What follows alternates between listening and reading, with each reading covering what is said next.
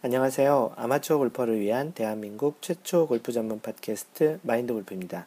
제 51번째 샷 시작합니다. 네, 이제 마인드 골프가 한국 출장을 잘 마치고 들어왔고요. 지금은 캘리포니아 얼바인에서 지금 51번째 샷을 녹음하고 있습니다. 한국 출장은 한 열흘 정도 갔다 왔는데 잘 마무리됐고요. 뭐 한국 출장도 있었지만 그 사이에 같이 이제 앞으로 파트너십으로 일을 하게 된 그 회사와의 워크샵에도 같이 갔다 왔는데요. 그 최근에 마인드 골프 말고 또 다른 팟캐스트, 골프 팟캐스트 하나 생겼는데요. 그 골프 허니라고 그 마음 골프에서 하고 있는 그 팟캐스트인데, 요번에 그 같이 일을 하게 된 그 파트너십으로 같이 일을 하게 된 회사가 그 마음 골프이고요. 그 회사의 그 새로운 서비스를 이제 같이 지금 컨설팅 겸 파트너십 겸해서 이제 그 골프와 관련한 일을 하기로 했습니다. 뭐 그래서 그 골프 허니 그 팟캐스트를 보시면 아시겠지만 거기에 마인드 골프 이야기가 나오고요. 그 회사에서 중국으로 간 워크샵에 마인드 골프와 같이 갔었습니다. 그 간단히 그 골프 허니를 소개시켜드리면 그 골프에서 있는 그런 에피소드와 관련한 그런 일들을, 얘기들을 또 조금은 지금 레슨과 관련한 얘기들을 좀 해주는 팟캐스트고요. 혹시 관심 있으신 분들은 들어보셔도 좀 나름 재밌게, 그쪽은 좀 동영상도 하거든요. 뭐 약간의 광고 삼아 또는 소개 삼아 이렇게 소개시켜드리고요. 그쪽에서도 마인드 골프 얘기를 좀 간혹 하고 있습니다. 지금 한 6번째, 7번째 정도 에피소드 녹음을 했고요. 가서 뭐 들어보셔도 괜찮을 것 같네요. 네, 그래서 한국에 출장을 잘 갔다 왔고요. 요번에 갔다 오는 길에 예전에 그 아는 동생이 그 받아놓았던 노승열 선수의 그 사인 모자, 그리고 양용훈 선수가 사인했던 모자도 또 어떤 분에게 좀 받았고요. 그 신지의 사인도 제 그 트위터 친구분께서 받아놓으셔가지고 그것도 같이 갖고 왔는데, 이번 잘 가져와서 그 마인드골프 사무실에 잘 진열을 해놓았어요. 마인드골프는 이러한 그 어떻게 보면 아이템들을 이렇게 모아서 나중에 마인드골프의 방 안에 마인드골프만의 명예의 전당 같이 해서 마인드골프의 그 골프 역사들, 골프 히스토리 같이 이렇게 좀 모아놓으려고 합니다. 뭐 여러분들도 그러한 자신만의 골프의 그러한 그 히스토리를 이렇게 하나하나 쌓아 나가신 것도 괜찮을 것 같고요. 네, 요번 그 일정은 굉장히 좀 바빠서 사람들도 좀 많이 못 만났는데, 뭐 꾸역꾸역 그 시간 틈틈이 그 시간을 내서 사람들도 좀 가끔 만나기로 해서 그런지 몰라도 그 전반적으로 잠이 좀 많이 부족했던 출장이었지만 그래도 새로운 사람도 많이 만났고 또 새로운 일도 또 시작을 하게 돼서 아주 기분이 좋았던 그런 출장이고요. 앞으로 뭐 이 일과 관련해서 일을 하다 보면 한국에 들어갈 일도 좀 더 자주 있지 않을까 싶습니다. 예, 이번 출장 기간 중에 또 마인드골프 그 회원님들, 또 마인드골프를 만나고 싶어 하신 분들과 그 정모를 했거든요. 오프라인 정모를 했는데 한 16명 정도가 참여를 해주셨어요. 그래서 그 분당 서현에 있는 그 모 스크린 골프에서 좀 만났고요. 뭐 마인드골프뿐만 아니고 여러분들 그 당시에 모였던 다른 분들도 서로 다 처음 뵌 분들이기 때문에 같이 이제 처음엔 좀 서먹했지만 금방 또 이렇게 골프라는 컨텐츠로 금방 친해져서 서로 이제 소개도 하고 이제 같이 식사도 하고 뭐 그러다가 이제 마인드 골프가 원포인트 레슨도 이제 희망하시는 분들 이렇게 해드렸고요. 또 간단하게 골프 강의도 했었는데, 그 마인드 골프는 약간 강의하는 스타일이 이렇게 토론식 강의를 좀 좋아하거든요. 그래서 이제 토론식 강의를 이렇게 해서 좋았다는 좀 피드백도 있었고, 굉장히 좀 뜻깊은 그 선물도 받았는데요. 그 아이디 광교지기님, 그 마인드골프 그 카페에 광교지기님께서 직접 제작하신 퍼터를 선물로 주셨어요. 그분께서는 또 마인드골프 또 환영한다는 플래카드도 만들어서 가져오셔가지고 그 모임 있는 그 벽에다가 그 플래카드도 미리 다 붙여놓으시고 이제 환영을 해주셨는데, 이 퍼터가 세상에 하나밖에 없는 퍼터잖아요. 그래서 굉장히 좀 뜻깊고, 앞으로 이 퍼터를 사용해야 될지 말지 좀 고민입니다. 평생 좀 간직하고 싶기도 하고, 실제 라운드에서 해서 이제 좋은 결과를 내는 그런 좀 욕심도 있긴 한데, 좀 다른 게 좀 아까워서 사용하기가 좀 그러네요. 하여간 그 광교지기님께서 이렇게 퍼터까지 선물로 주셔서 굉장히 뜻깊고, 또 먼일이어님, 아이디 먼일이어님께서는 뉴욕에서 이제 직접 공수해서 가져오신 그 와인으로 또 같이 이렇게 한 잔씩 또 나눠가면서 건배 제의도 했었고요. 그 정모 전체적으로 좀 이렇게 오프라인에서 이렇게 만나는 게 온라인에서 그런 느낌이 그대로 또 다 전해지는 또 굉장히 좀 뜻깊은 자리지 않았나 싶습니다. 뭐 꼭 카페에만 오신 건 아니고요. 페이스북하고 트위터에서 마인드골프와 얘기하셨던 팔로워나 또 팬들도 이렇게 오셔가지고 그 같이 이렇게 얘기를 했습니다. 재밌는 거는 그 중에 한 분이 제 첫 LG에 다녔었는데, 마인드골프가 첫 직장 그 입사 동기였는데, 그 친구가 카페 회원인지 몰랐는데요.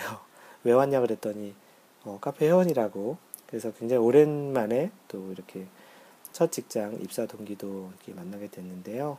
나름 굉장히 재밌었습니다. 새벽 거의 1시까지 이렇게 같이 있다가 헤어졌는데 좀 헤어짐이 좀 아쉽더라고요. 네, 그날 그 여러분들께서 그 사진하고 동영상도 좀 찍으셔서 마인드골프 카페에 글을 그 사진하고 그런 동영상을 올려주셨는데, 혹시 마인드골프가 어떻게 생겼는지 좀 궁금하시는 분들은 카페에 들어가 보시면, 카페는 cafe.naver.com/mindgolfer예요. mindgolfer. 그래서 거기 들어가 보시면 그 마인드골프가 직접 찍은 건 없고요. 다른 분들이 찍어서 이렇게 올리신 것들, 그리고 마인드골프가 그 찍어서 올려주신 것들에 이렇게 그 사람들에 대한 아이디 같은 것도 다 달아놨으니까 뭐 궁금하신 분들이 누구셨는지를 매칭해서 보실 수도 있습니다. 네, 정보 피드백을 주신 분이 좀 몇 분 계신데요. 그 카페의 자칼님, 아이디 자칼님께서는 마인드골프가 그 사진을 공유한 다음에 오호, 마인드골프님 좋은 마스크다. 사근사근한 보이스와는 매치가 안 된다는. 사실 마인드골프님 팟캐스트는 제게 수면용입니다. 켜놓고 누우면 잠 잘 와요. 뭐 좋은 피드백만 소개하는 건 아니고요. 그냥 마인드골프가 좋은 마스크다라고 생각을 하셨나 봅니다. 뭐 꼭 좋은 피드백이라 소개시켜드린 건 아니니까 이해해 주시고요. 그 마인드골프가 이 팟캐스트를 녹음하는 그 녹음 톤과 실제 사람을 만나서 얘기하는 그 톤은 약간 좀 다릅니다. 왜냐하면 이 팟캐스트 녹음하는 거 혼자 이렇게 얘기하는 거라 뭐 사근사근한 정도인지 모르겠지만 평상시 목소리보다는 좀 약간은 그 낮은 톤이라고 얘기해도 될까요? 그래서 사실 요번에 한국에 가서 마인드골프 팟캐스트를 들었던 지인들, 이미 마인드골프의 캐릭터와 그런 목소리를 알고 있던 사람들은 뭐 약간 가증스럽다 그런 얘기까지도 해주신 경우도 있어요. 그렇게 녹음하는 것보다 원래 캐릭터로 녹음하는 게 훨씬 더 많은 사람들이 재밌어 할 거다라고 이렇게 피드백도 주셨는데, 실제로 마인드골프가 들어봐도 약간 좀 다른 느낌이긴 하지만 뭐 어쩔 수 없는 것 같아요. 현재 마인드골프가 녹음하고 있는 방식은 혼자서 어떻게 보면 나레이션을 하는 그런 형태이기 때문에 뭐 혼자서 이렇게 웃으면 그것도 좀 이상하잖아요. 그래서 어떻게 보면은 좀 낮은 톤이고, 그러다 보니까 그 자칼님처럼 들으시면서 이렇게 주무시는 그런 분들이 종종 없지 않아 많아요. 그것도 남자분들 중에서. 그래서 좀 그런 뭐 어떻게 보면 또 뭐 좋다라는 얘기죠. 이렇게 부담 없이 들을 수 있다라는 그런 측면에서, 만약 목소리가 좀 안 좋거나 너무 이렇게 좀 고음이거나 그러면 자는데 좀 불편할 수 있잖아요. 그래서 뭐 좋게 받아들이겠습니다. 뭐 자칼님 또 저의 마스크를 또 좋게 평가해 주셔서 고맙고요. 그 페이스북하고 트위터에도 마인드골프가 처음으로 사진을 지금 공유해 놨으니까 관심 있으신 분은 한번 찾아보세요. 어떻게 생겼는지. 그리고 트위터의 김양래님, 이분도 약간 그런 내용인데요. 목소리랑 너무 다른 이미지네요. 조금은 여성스러울 거라 생각했는데 완전 크크. 전화해서 확인 들어갑니다. 오늘 목소리를 들으시면은 그렇게 느끼시지 않으실 거예요. 지금 감기가 걸려서 목소리가 굉장히 좀 걸걸한데, 평상시 목소리랑은 좀 다른데, 뭐 이것도 또한 그 마인드골프의 원래 목소리는 아니고요.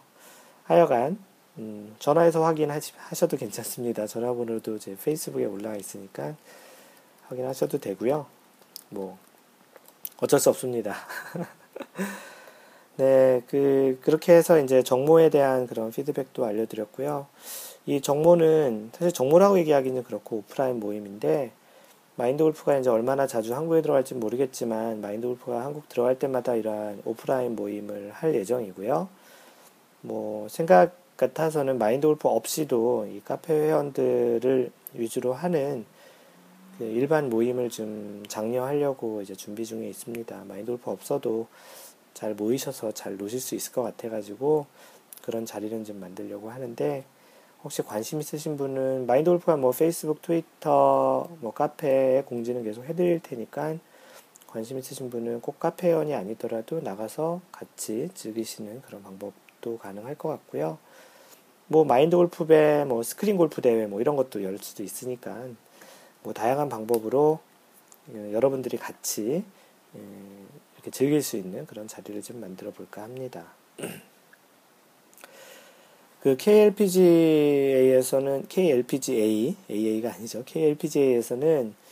그 마인드골프가 좋아하는 박세리 선수가 이제 진짜 오랜만에 우승을 했네요.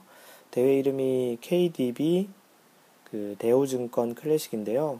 한국 대회에서는 이제 9년 만에 국내 대회를 처음 9년 만에 우승을 했고, 마인드골프가 사실은 박세리를 그렇게 아주 좋아하는 건 아니지만 마인드골프가 골프를 시작했던 2002년 때쯤에 한참 그 골프의 전성기를 시작을 하게 된 그런 선수이기도 하고, 한국 선수로는 크게 이제 추경주와 박세리 선수가 있었잖아요.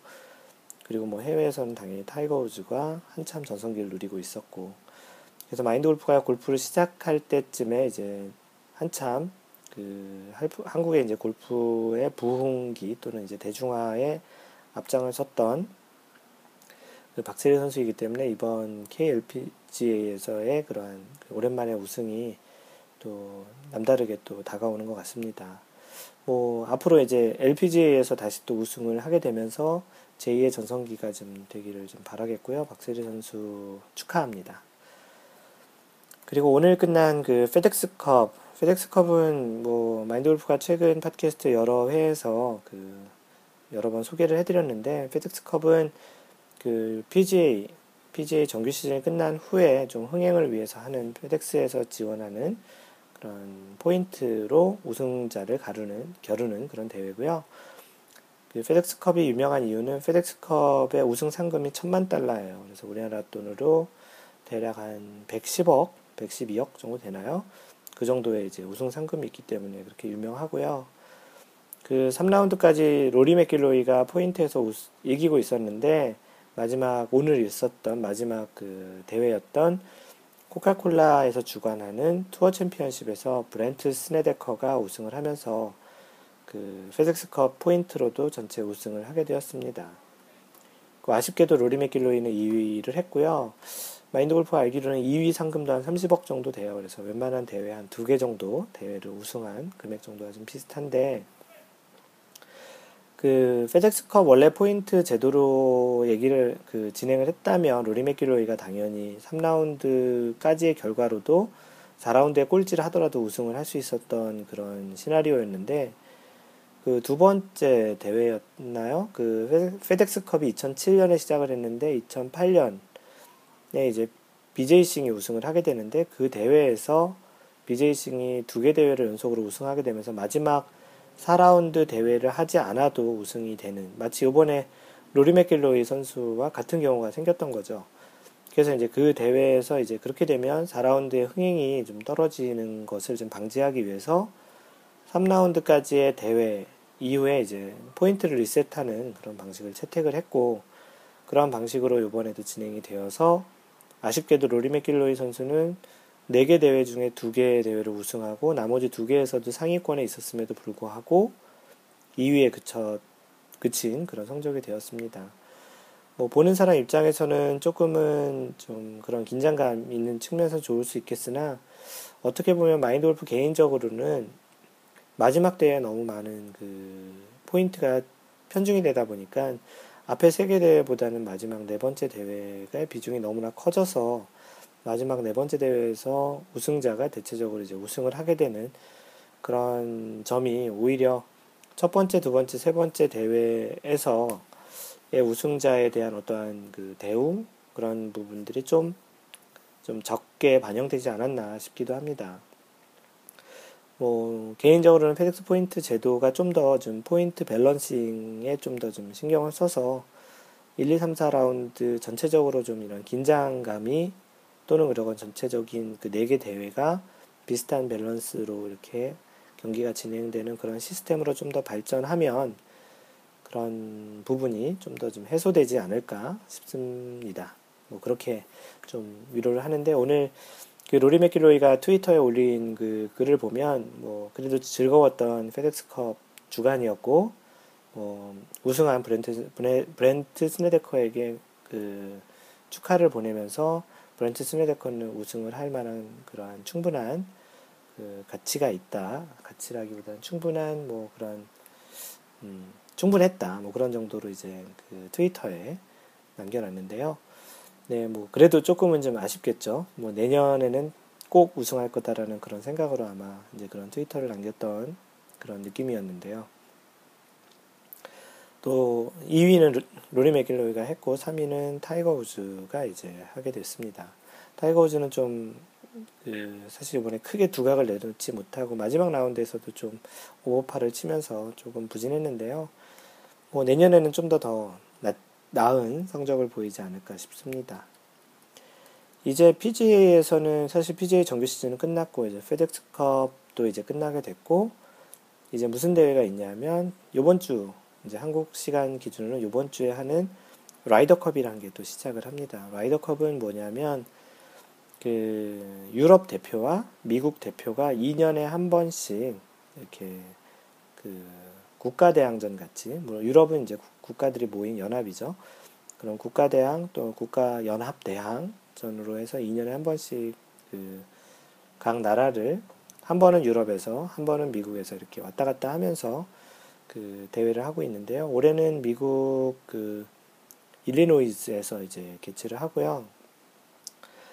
그 초창기에 1930년대인가 20년대부터 라이더컵이 시작을 했는데 초창기에는 이제 미국이 굉장히 좀 거의 대부분의 승을 좀 했던 전반적으로 주도했던 그런 분위기였는데 2000년부터 이렇게 대회를 한 거 보면 그 2000년부터 짝수해 시작하는 것 같지만 실제 2000년대부터 2002년부터 했거든요.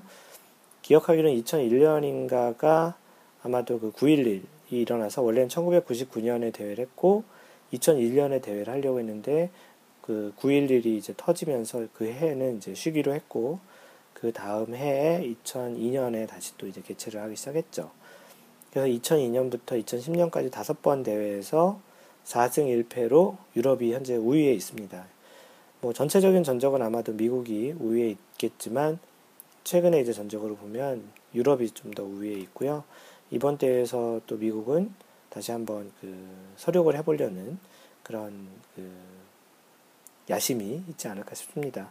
최근에 미국이 우승했던 건 2008년에 했었고요. 2010년에도 유럽이 우승을 했습니다. 그래서 이 라이더컵 관련한 글은 아직 마인드골프가 아직 쓰지 않았었는데요. 이번 주에 골프 상식에 이 글을 한번 써보려고 하니까 혹시 관심 있으신 분은 mindgolf.net 그 마인드골프의 블로그죠. mindgolf.net에 와보시면 이번 주 뭐 수요일이나 목요일 뭐 그 사이 때쯤에 마인드골프가 간단히 정리해서 글을 올려놓도록 하겠습니다. 죄송합니다. 그 팟캐스트 일본 계정으로 오랜만에 일본 계정이 그동안 일본 계정에서 딱 한 글 하나밖에 안 올라왔었는데요. 두 번째 오랜만에 일본 계정을 들어봤더니 두 번째 글이 올라와 있네요. 9월 9일에 올려주신 글이고요. 별명은 꼭 투표. 별명이 꼭 투표예요. 해외 거주자이신 분들은 꼭 투표하자라는 그런 측면에서 글을 제 별명을 이렇게 쓰신 것 같고요. 제목은 친구 골프. 그래서 내용을 읽어드리면 마인드 골프님 안녕하세요. 학교 오가는 자전거 위에서 님의 골프 이야기를 듣고 있답니다. 지금은 가끔 연습장만 다니지만 빈스윙은 많이 하고 있어요. 손이 까지도록. 님의 방송을 안지는 얼마 안 되었지만 도움이 많이 됩니다. 언제나 감사합니다. 이렇게 글을 남겨주셨는데요. 자전거로 등하교를 하고 계신 분이신가 보네요. 아마도 대학생 뭐 그 정도 되시겠네요. 고등학생이시면 고등학생은 좀 아니실 것 같고, 뭐 자전거 타고 다니시면서 이렇게 이어폰으로 듣는 게 사실 안전에는 그렇게 좋지 않다고 합니다. 조심하시고요. 마인드골프 또 팟캐스트가 수면제 같다고 하시니까 혹시 운전하시다가 조시지 마시고, 그리고 마인드골프 팟캐스트 열심히 들어주셔서 고맙고요. 앞으로도 계속 애청해 주시기 바랍니다. 네, 오늘은 한국 계정보다 해외 계정에서 많이 글을 올려주셨는데, 팟캐스트 미국 계정에서 별명 넘버원님, 제목은 바람에 공이 굴러가면 점점점. 내용이 뭐냐면요, 이번 여자 D 오픈, 브리티시 오픈 얘기하시는 거죠. 여자 D 오픈에서 신지혜가 우승하는 모습을 보여주면서 날씨가 안 좋은 상태에서 경기를 진행되는 것을 TV에서 봤습니다. 그 중에 갑자기 돌풍이 불면서 우산이 뒤집어지고 공이 몇 미터쯤 굴러가는 것을 봤습니다. 이럴 경우 공은 어디에서 놓고 치는지요? 만약 원래 있던 자리에서 친다면 정확한 위치는 아닐 거라고 생각이 드는데요. 이렇게 질문이죠. 질문을 주셨는데, 그 마인드골프도 한국에 있을 때 그 신지혜 선수가 우승한 브리티시 오픈 중계를 봤는데, 정말 진짜 중간에 돌풍이 불고 이제 비바람이 많이 친 시기가 있었는데, 그때 있었던 일을 얘기해 주시는 것 같아요. 그 골프 룰에 보면 그렇게 이제 바람에 의해서 공이 움직였을 경우에는 그것은 그냥 최종적으로 움직인 위치에서 플레이를 하게 됩니다. 원위치로 같이 놓는 건 아니고요. 그 원위치로 놓는 게 아니기 때문에 정확한 위치가 어디인지는 그렇게 궁금해 안 하셔도 될 것 같고요. 대부분 이런 일이 일어나는 거는 페어웨이나 뭐 그런 데보다는 그린에서 그런 일이 많이 있겠죠. 그래서 이제 그린에 이제 공이 어떤 형태로든 섰는데 바람에 의해서 이제 그 공이 움직였을 때를 나타내는 것이고, 그것은 이제 골프 룰에 의하면은 최종적으로 공이 굴러가서 멈춘 위치에서 그냥 플레이를 계속하면 됩니다. 뭐 어떻게 보면은 이거는 뭐 멈춰진 공을 누군가 이렇게 발로 찼든지 아니면 누가 건드려서 이렇게 움직였던 경우랑 비슷하게 볼 수도 있겠지만, 그 골프 룰에 보면 국외자라고 있거든요. Outside of Agency라고 해서 그 경기와 관련 없는 그 국외자, 뭐 갤러리라든지 뭐 그런 사람들, 경기위원 그런 사람들 국외자라고 하는데, 바람은 사실 국외자에 포함이 되지 않고요. 그래서 그렇기 때문에 이제 바람에 의해서 공이 멈춰져 있다가 움직인 공은 최종적으로 멈춰진 위치에서 플레이를 하게 됩니다. 그리고 뭐 참고로 만약에 어떠한 형태든지 공을 다시 원위치에 놓고서 다시 치는 그런 케이스가 있거든요. 그럴 경우에는 정확한 위치를 잘 모르잖아요. 만약에 그런 케이스가 생기게 되면 룰에 의해서 다시 원위치에다 놓고 쳐야 되는 그런 일이 생기게 된다면, 가장 원위치랑 가장 가깝다고 판정이 되는, 만약에 그런 거는 이제 비디오 판독이 될 수도 있겠고, 경기위원 또는 자신의 스코어를 적는 마커나 스코어러와 이제 상의를 해서 가장 가까운 곳에 이제 공을 놓고 이제 다시 치면 된다고 생각을 하시면 됩니다. 뭐 참고로 이런 룰에 의해서 적용될 재밌는 예는 그런 게 있겠죠. 어떤 사람이 파3에서 공을 이제 쳤는데 그린에 올라갔어요. 그 다음에 공이 서 있다가 바람에 의해서 공이 홀컵으로 들어갔어요. 그럼 어떻게 될 것인가? 방금 전에 이제 마인드골프가 얘기한 대로 이 상태는 홀인원이 되게 됩니다. 특별히 이제 한타를 더 더하지 않아도 되고요.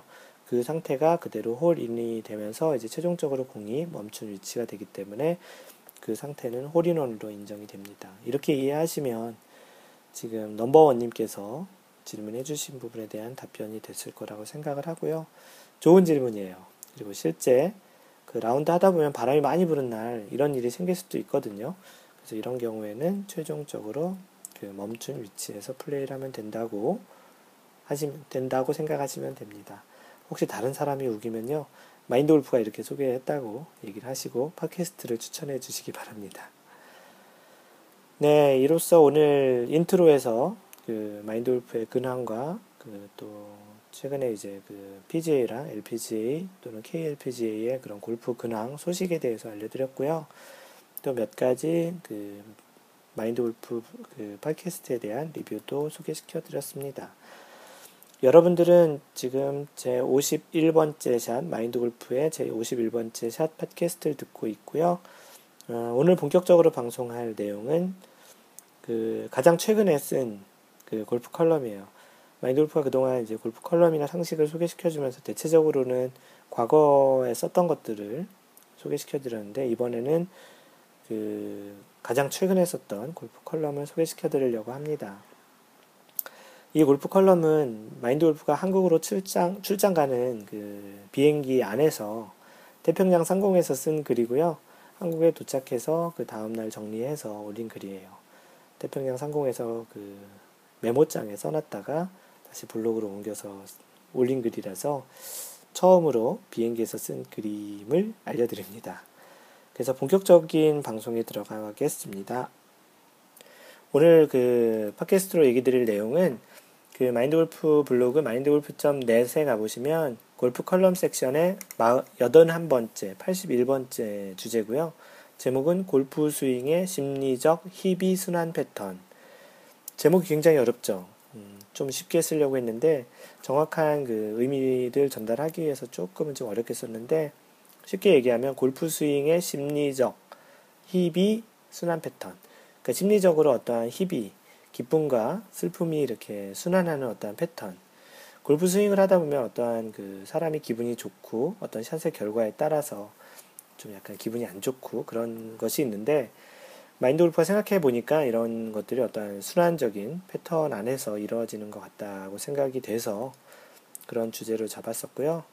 예, 이제 방송을 얘기를 해드릴게요. 그 최근 마인드 골프에게 그 골프를 배우시는 분 중에 한 분이 굉장히 그 축구를 좋아하세요. 그래서 그분이 축구를 좋아하시다가 어떠한 이유로 이제 골프를 배우기 시작을 하게 됐는데요.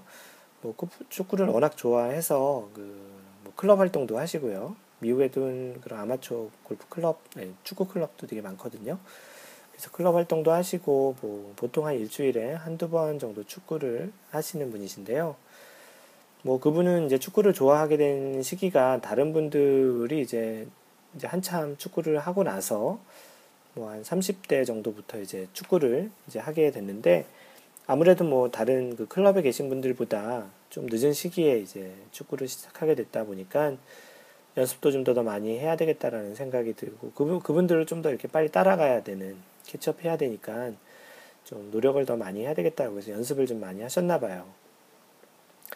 그래서 이제 많은 연습을 통해서 뭐 이제는 다른 동료들보다도 이제 오히려 더 잘하시는 수준까지 좀 도달을 하셨다고 하고, 뭐 실제 축구를 하다 보면은 이제 골도 많이 넣기도 하고 본인이 이제 만족할 정도로 이제 축구는 이제 완성이 됐다고 생각을 하시는데, 이분께서 이제 골프를 시작하면서도 약간 그런 비슷한 생각을 하셨던 것 같아요. 그래서 마인드 골프한테 이렇게 그 골프를 배우기 시작하면서 이제 얼마 정도면 그 골프를 완성할 수 있을지도 그 중간에 좀 여쭤보신 적도 있는데, 그래서 이분은 뭐 다른 분들보다도 매일매일 그 마인드 골프가 있는 사무실에 오셔서 연습도 하고, 그 정도로 이제 연습량이 굉장히 다른 사람들보다도 많으신 편인데, 아무래도 이제 그러한 축구를 배웠던 과정하고 좀 비슷하게 생각을 하셨던 것 같아요.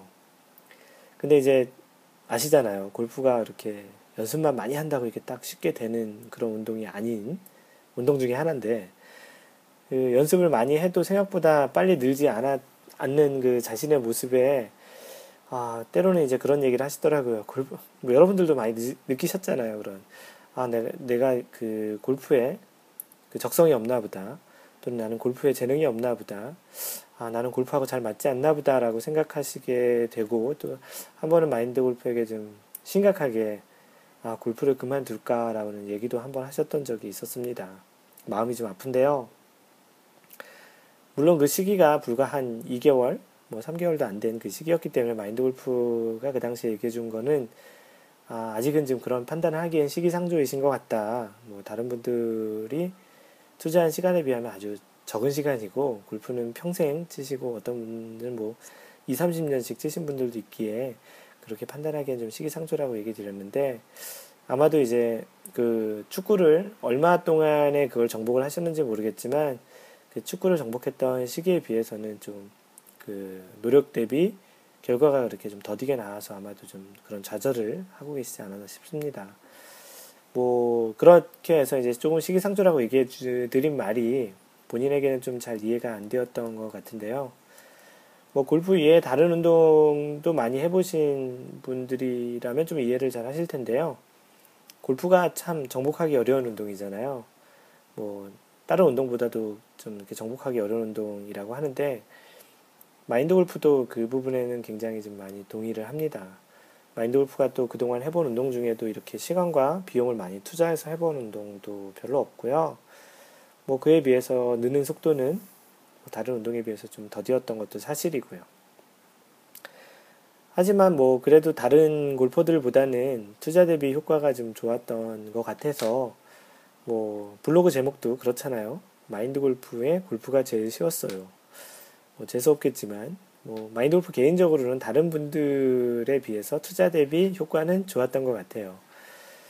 그래서 뭐 골프를 하다 보면 스윙과 샷이 잘 될 때도 있고 갑자기 왜 그런지 정확한 이유는 알지 못하겠지만 잘 안 되는 경우도 많이 있잖아요. 그러나 그냥 이러한 패턴이 절대 한 방향으로만 계속 진행되는 것 같지는 않아요. 뭐 항상 이렇게 잘 맞는다든지 항상 안 맞는다든지 그렇진 않아요. 어쩌다 보면 또 잘 맞다가 안 맞고 안 맞다도 잘 맞고. 그래서 골프를 이제 시작하시는 분도 그리고 또 10년 이상 또는 20년 이상 뭐 심지어는 30년 이상 하신 분들도 이러한 패턴이 비슷하게 나타나는 것을 느낀다고 마인드 골프와 얘기하다 보면 그런 그 느낌을 얘기해 주시는 경우가 종종 있는데요. 그 골프 스윙과 심리 상태에 대한 그러한 그 어떠한 패턴은 약간의 순환 고리 형태의 패턴이 있는 것 같아요. 뭐 잘 됐다 안 됐다 안 됐다 잘 됐다 쉽게는 뭐 그런 그 두 개 잘 되고 안 되는 것이 항상 일정하진 않고 잘 됐다가 안 되고 안 됐다 잘 되고 잘 됐다 안 되고 그것이 이제 왔다 갔다 하는 그런 순환 패턴의 고리가 있는 것 같다고 마인드 골프가 생각이 들어서 이 내용에 대해서 그 블로그로 글을 써보았던 거고요. 방금 전에 얘기 드렸듯이 골프가 다른 운동에 비해서 굉장히 예민하다는 것은 뭐 여러분들 대부분이 공감을 하실 거라고 생각을 하고요. 그 이유는 그만큼 골프가 그 포용성 또는 관용성, 영어로는 forgiveness라고 그러는데 forgive, 용서해주는 그 명사형 forgiveness. 그래서 관용성, 포용성이 다른 운동에 비해서 작다고 생각이 되기 때문입니다. 뭐 포용성, 관용성을 뭐 다른 말로 하면 에라, 그런 어떤 에라 범위가 굉장히 작다라는 거죠. 골프라는 운동이 뭐 멀리치기만 해서 잘하는 운동도 아니고 그렇다고 높이치기만 해서 잘하는 운동도 아니고 뭐 빨리치기만 해서 뭐 잘하는 운동도 아니잖아요. 다른 운동과 비해서 그런 면에서는 좀 특이한 정확한 거리와 정확한 방향과 정확한 속도로 좀 일정한 템포로 쳐야지 이제 좋은 결과가 나오는 그런 것으로 보면 스포츠 중에는 양궁하고 가장 비슷한 것 같아요. 관역도 있고 정확한 거리, 그리고 정확한 방향, 그리고 바람도 또 신경 써야 되고 또 어떻게 보면 포물선 운동처럼 양궁이 실제 직선으로 나가지 않잖아요. 그래서 그런 포물선 운동하는 것도 좀 비슷하기도 하고요. 그래서 양궁하고 가장 비슷하다는 생각이 드는데요. 그만큼 정확한 거리와 방향이 동시에 맞아야 하는 운동이라는 얘기예요.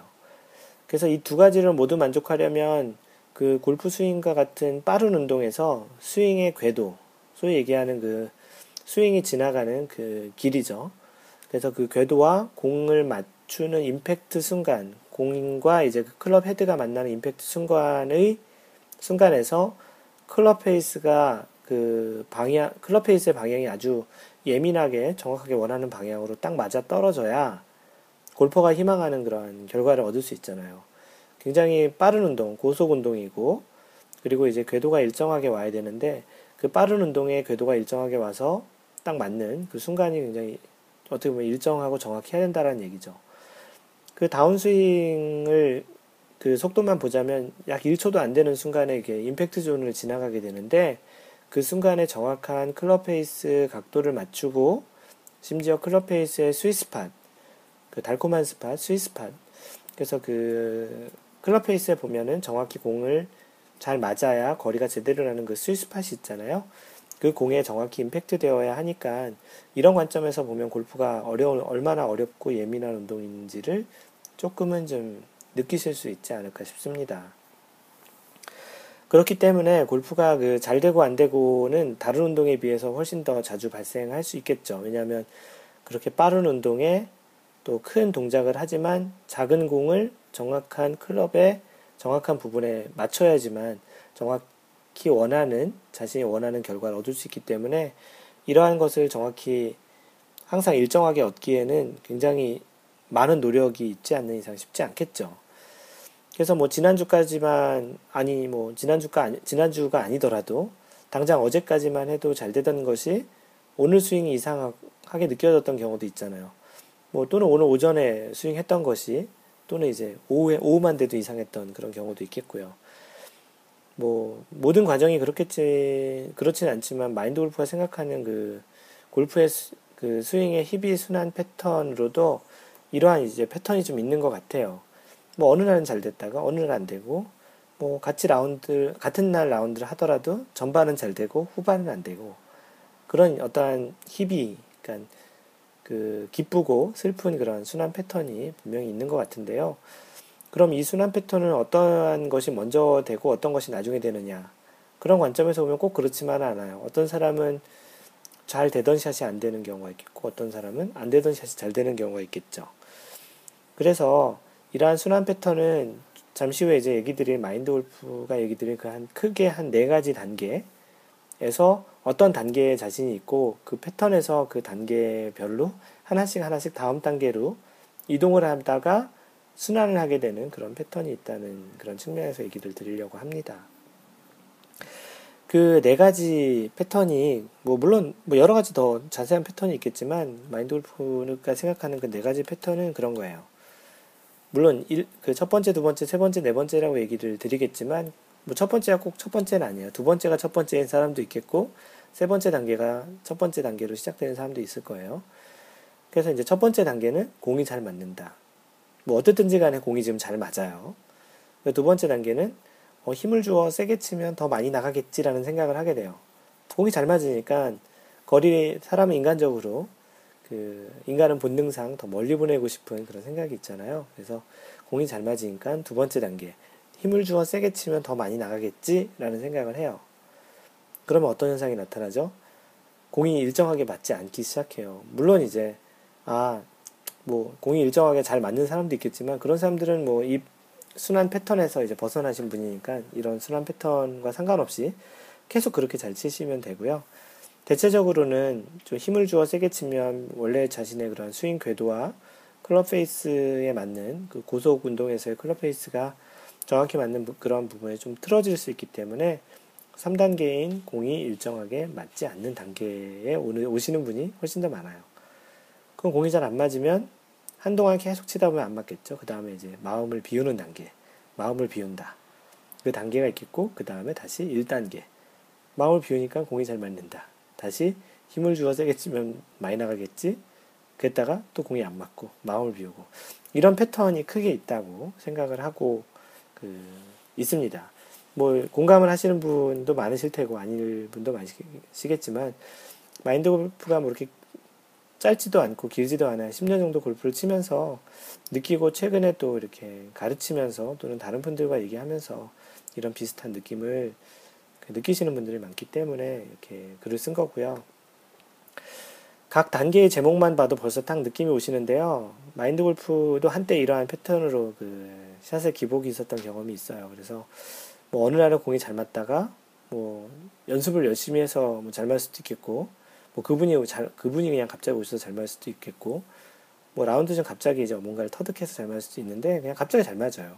그런 날이 있는데 중요한 것은 평소와는 다르게 스윙과 샷감이 아주 좋다라는 거예요. 정확히 무슨 원인이 뭔지는 모르겠지만 물론 원인을 정확히 알면 그것처럼 금상첨화가 어디 있겠습니까. 그래서 그것이 드라이버든 아이언이든 상황은 좀 비슷하게 되는데요. 그렇게 되면 일반적으로 아마추어 골퍼들은 이런 생각을 하게 돼요. 이제 샷이 안정화 됐군. 이제 좀 알 것 같은데 이제 마음에 드는데 이러면서 좀 이렇게 좀 안심을 하면서 이제 골프를 좀 알 것 같다라는 그런 생각을 하게 되는 경우도 종종 있어요. 이러면서 이제 평상시 희망하는 샷의 결과임에도 이에 만족하지 않고 인간의 본능적인 거리를 더 보내려는 거리 좀 늘릴 수 있었으면 좋겠다 하고 이제 거리를 늘릴 수 있겠다라는 생각으로 조금은 좀 과한 샷을 하게 되는 경향이 있습니다. 물론 이러한 자신감은 바로 전 단계에 있었던 공이 잘 맞는 그런 단계에서 온 건데요. 다행히 샷이 좋고 거리도 늘면 좋겠지만 많은 연습을 통해서 일정하게 자신의 스윙이 되지 않고서는 대부분의 경우 이런 경우는 이제 우연히 공이 잘 맞은 경우가 많기 때문에, 그리고 또 이제 힘을 주어서 이렇게 공을 치다 보면 인위적으로 이제 힘이 많이 들어가기 때문에 몸도 또 과하게 사용하고 뭐 다른 형태의 스윙이 나오기 때문에 공이 잘 안 맞는 3단계의 단계로 가는 경우가 많아요. 왜 그러냐면 이것은 원래 공이 잘 맞는 단계에서 치던 그런 패턴과도 약간 다르고 샷의 일관성이 떨어지기 때문에 이제 다양한 샷이 나오죠. 물론 개 중에는 공도 잘 맞고 거리도 잘 나오고 샷도 나오겠지만 뭐 공이 원래 잘 맞는 1단계에서 10개 중에 7, 8개, 8개, 9개 이렇게 잘 맞는 단계처럼 공이 일정하게 잘 맞는 단계에 들어서는 건 굉장히 좀 희박한 경우가 아닌가 싶습니다. 뭐 대체적으로 그래서 이제 공이 1단계에 잘 맞는 그런 상태로 잘 맞지 않기 때문에 좀 마음이 좀 급해지기도 하고, 또 빨리 원하는 샷을 만들어서 자신의 마음 상태를 좀 더 편안하게 하고 싶어서 좀 급한 마음에 좀 더 빨리 연습을 한다든지, 뭐 라운드 중에는 또 이런 경기하는 그런 패턴도 좀 빨라지기도 하거든요. 근데 이러한 급한 마음이 잘 아시겠지만 오히려 상황을 더 악화시키고 또는 또 몸도 긴장을 하게 하고, 왜냐면 마음이 조급해지기 때문에 빨리 원상태로 좀 빨리 가고 싶은 그런 마음이 좀 강하기 때문에 또 그런 본인의 원래 패턴과 그런 리듬을 또 찾기도 쉽지 않아요. 뭐 그러다 보면 이제 3단계에 일정하게 공이 맞지 않는 그런 단계가 이제 되면서 뭐 공을 치는 것도 재미없어지죠. 샷하는 것도 재미없고, 뭐 라운드 중에 있다면 빨리 대충 끝내고 지금 집에 가고 싶다 그런 생각이 들 수도 있겠죠.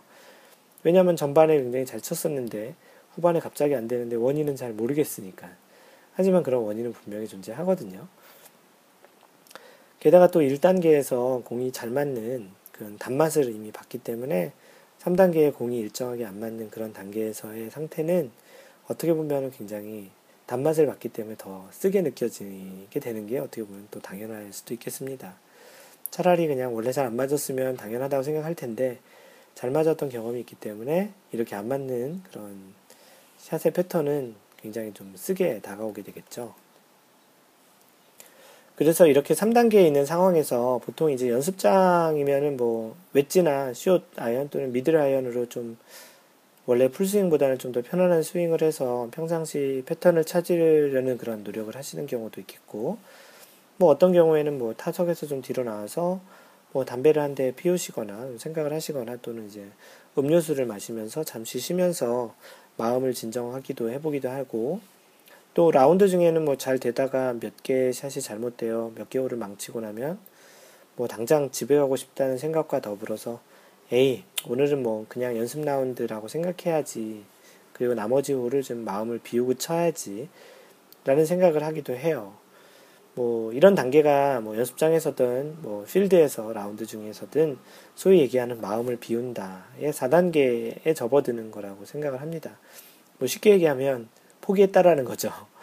뭐 어거지로 너무 이렇게 열심히 다시 2단계 또는 1단계로 돌아가려고 해보았으나 뭐 너무나도 안 되니까 포기하자, 마음을 비우자 라는 그런 4단계로 이제 접어드는 건데요. 이런 상태가 되면 뭐 조급한 생각과 마음도 좀 덜해지겠죠. 포기했으니까. 그러다 보니까 몸도 좀 덜 경직되고, 그러다 보니까 다시 오히려 샷이 예전처럼 조금씩 이제 맞는 그런 경험을 하신 적이 있을 겁니다. 그래서 뭐 라운드 중에도 마음을 비웠더니 뭐 샷이 잘 된다, 마음을 비웠더니 파도 나온다 그런 얘기를 하시는 경우도 종종 있고 경험하셨던 경우도 좀 있을 거라고 생각합니다. 뭐 골프 뭐 이거 포기하니 더 잘 되네 뭐 이런 얘기죠. 그래서 2단계가 되면 다시 마인드 골프가 처음 얘기했던 1단계인 공이 잘 맞는다 라는 단계로 이제 넘어가기 시작하는 거예요. 재밌죠? 다시 1단계로 오게 된 거예요. 그래서 이러한 네 가지의 단계에서 항상 1단계로 시작하는 것은 아니에요. 어떤 사람은 뭐 이미 지금 상태가 너무나 안 맞는 상태가 오래된 사람도 있어요. 그런 사람들 같은 경우에는 그냥 마음을 비우면서 3단계에서 4단계로 접어드는 분도 있겠고, 이미 뭐 공이 잘 맞고 있어서 거리를 내기 위해서 2단계에 계신 분도 있겠고, 뭐 1단계에 계신 분도 있겠고, 하지만 이 1, 2, 3, 4단계의 순환고리에 자신이 어디선가가 첫 번째로 시작하는 그런 단계에 항상 있다라고 생각을 하시면 될 것 같고요. 만약에 그 단계에서 그 다음 단계로 또는 그 다음 단계로 계속 이렇게 순환하고 있는 그런 패턴을 타고 있다면 그런 부분은 좀 이렇게 고리를 끊어주는 그런 형태의 이제 자신이 어떤 순환 고리를 타고 있는지를 정확히 알고 그런 순환 패턴을 좀 잘 끊어서 좋은 단계에 이제 좀 오래 남아있는 그런 상태가 되면은 좀 더 이제 그 좋은 그런 그 어떤 샷의 패턴, 샷의 흐름을 좀 가지고 갈 수 있지 않을까 싶습니다. 마인드 골프도 이제 골프 시작한 지 이제 10년이 좀 넘었는데요. 지금도 간혹 이 순환 패턴의 고리 안에 있는 마인드 골프를 발견할 때가 좀 있어요. 가급적 1단계 상태에서 그 순환 고리를 끊어서 오래도록 그 상태를 유지하려고 이제 마인드 골프도 생각을 하고 있는데요. 아무래도 인간의 그 기본적인 본능인 멀리 치고 좀 더 이제 좀 다른 좀 욕심 또는 이제 도전을 해보기 위해서 그런 안주를 하지 않는 또 그런 것 때문에 이런 순환 패턴을 다시 타기도 하는 것 같습니다. 또 어찌 보면 이러한 또 너무 안주하는 또 그런 또 습관은 자신의 어떤 골프 스윙을 발전하는 데 또 저해 요소가 될 수도 있기 때문에 적절하게 또 새로운 도전을 하는 것은 괜찮지만 너무 그 과욕을 해서 또 너무 욕심을 내가지고 그런 이제 다음 단계로 가게 돼서 이제 좀 자신의 그런 좋은 순환 패턴보다는 안 좋은 순환 패턴의 고리로 들어가게 되는 것은 별로 좋지 않기 때문에 그런 부분에 있다면 자기 자신이 내가 지금 다시 또 이런 형태로 가려고 하네, 이 고리를 끊어야 되겠다, 그런 형태로 이제 좋은 순환 패턴으로 만드시는 게 좋지 않을까 싶습니다. 아마추어 골퍼들이 아마도 이건 평생의 이러한 순환 패턴을 어떤 형태로든 조금씩 이제 겪는 것이 어찌 보면 또 다양한 것이라고, 당연한 것이라고 생각이 되고요. 골프 자체가 이미 얘기 드렸듯이 굉장히 예민한 운동이고 또 많은 연습을 또 필요로 하는 그런 운동이기 때문에 최대한 좀 1단계의 상태를 좀 단단하게 유지할 수 있는 연습량이 좀 좋을 것 같고요. 어떻게 보면 그 예민한 골프 운동이기 때문에 골프를 너무 얕잡아 보고 변화를 또 함부로 주다가는 자칫 원래의 상태로 다시 가지도 못하는 그런 상태가 될 수도 있기 때문에 기본기를 단단히 하고 그 다음 단계를 도전해보고 다시 그게 아니다 싶으면 다시 기본, 소위 얘기하는 백투 베이직, 기본으로 돌아갈 수 있는 최소한의 자신의 단계를 만들어 놓는다면 오히려 다른 어떠한 형태의 도전을 하는 것도 또 자신있게 해볼 수 있을 것 같아요. 만약에 자신이 어떠한 그런 기본적인 그 기본의 상태가 없다면 그러한 도전은 어떻게 보면 무모한 도전이 될 수 있겠죠. 그래서 연습이 따르는 욕심은 도전이고 그렇지 않다면 그것은 도박이지 않을까, 그런 생각을 해봅니다. 네, 오늘 그 마인드골프 팟캐스트는 그 어떠한 골프 스윙에 있어서 심리적인 그 희비, 순환 패턴에 대해서 얘기 드렸고요. 쉽게 얘기하면 그 골프 스윙의 어떤 심리적인 패턴은 잘 되고 안 되고의 그러한 반복적인 그런 어떤 패턴이 있다라는 걸 얘기 드리는 것이고, 거기에서 선순환적인 그 흐름을 만들 수 있는 그런 측면을 좀 이해하시는 측면에서 좀 얘기 드렸고요. 어떤 형태든 항상 그 긍정적인 좀 좋은 흐름을 만들 수 있는 연습 또는 라운드 또 경기 흐름을 가질 수 있는 그런 것이 실제 스코어에도 많이 도움이 됩니다. 어떻게 보면 기술적으로 잘 치는 샷은 기본적으로 이러한 좋은 흐름과 좋은 순환 패턴을 만들어 놓으면 자연스럽게 기술적으로도 이제 좋은 샷이 나오고요. 물론 평상시에 연습을 많이 해서 기본기는 단단히 해놓아야 된다는 것은 당연한 얘기고요. 그래서 오늘 그 블로그 내용은 골프 컬럼 81번째에 있는 골프 스윙의 심리적 희비 순환 패턴에 대해서 얘기 드렸습니다. 네, 그 골프 마인드 골프를 처음 이 팟캐스트를 들으시는 분들을 위해서 마인드 골프의 그 팟캐스트 내용은 블로그에 이미 써 있는 내용들을 주로 얘기를 해드리고 있고요. 블로그는 mindgolf.net, mindgolf.net이고요. 페이스북, 트위터 같이 그 소셜 네트워크를 통해서 마인드 골프와 만나실 분들은 페이스북은 마인드 골프, mindgolf, 그리고 트위터는 mindgolfer, 마인드 골퍼라는 이름으로 팔로우를 해주시면 마인드 골프와 이야기를 하실 수 있고 만나실 수 있습니다.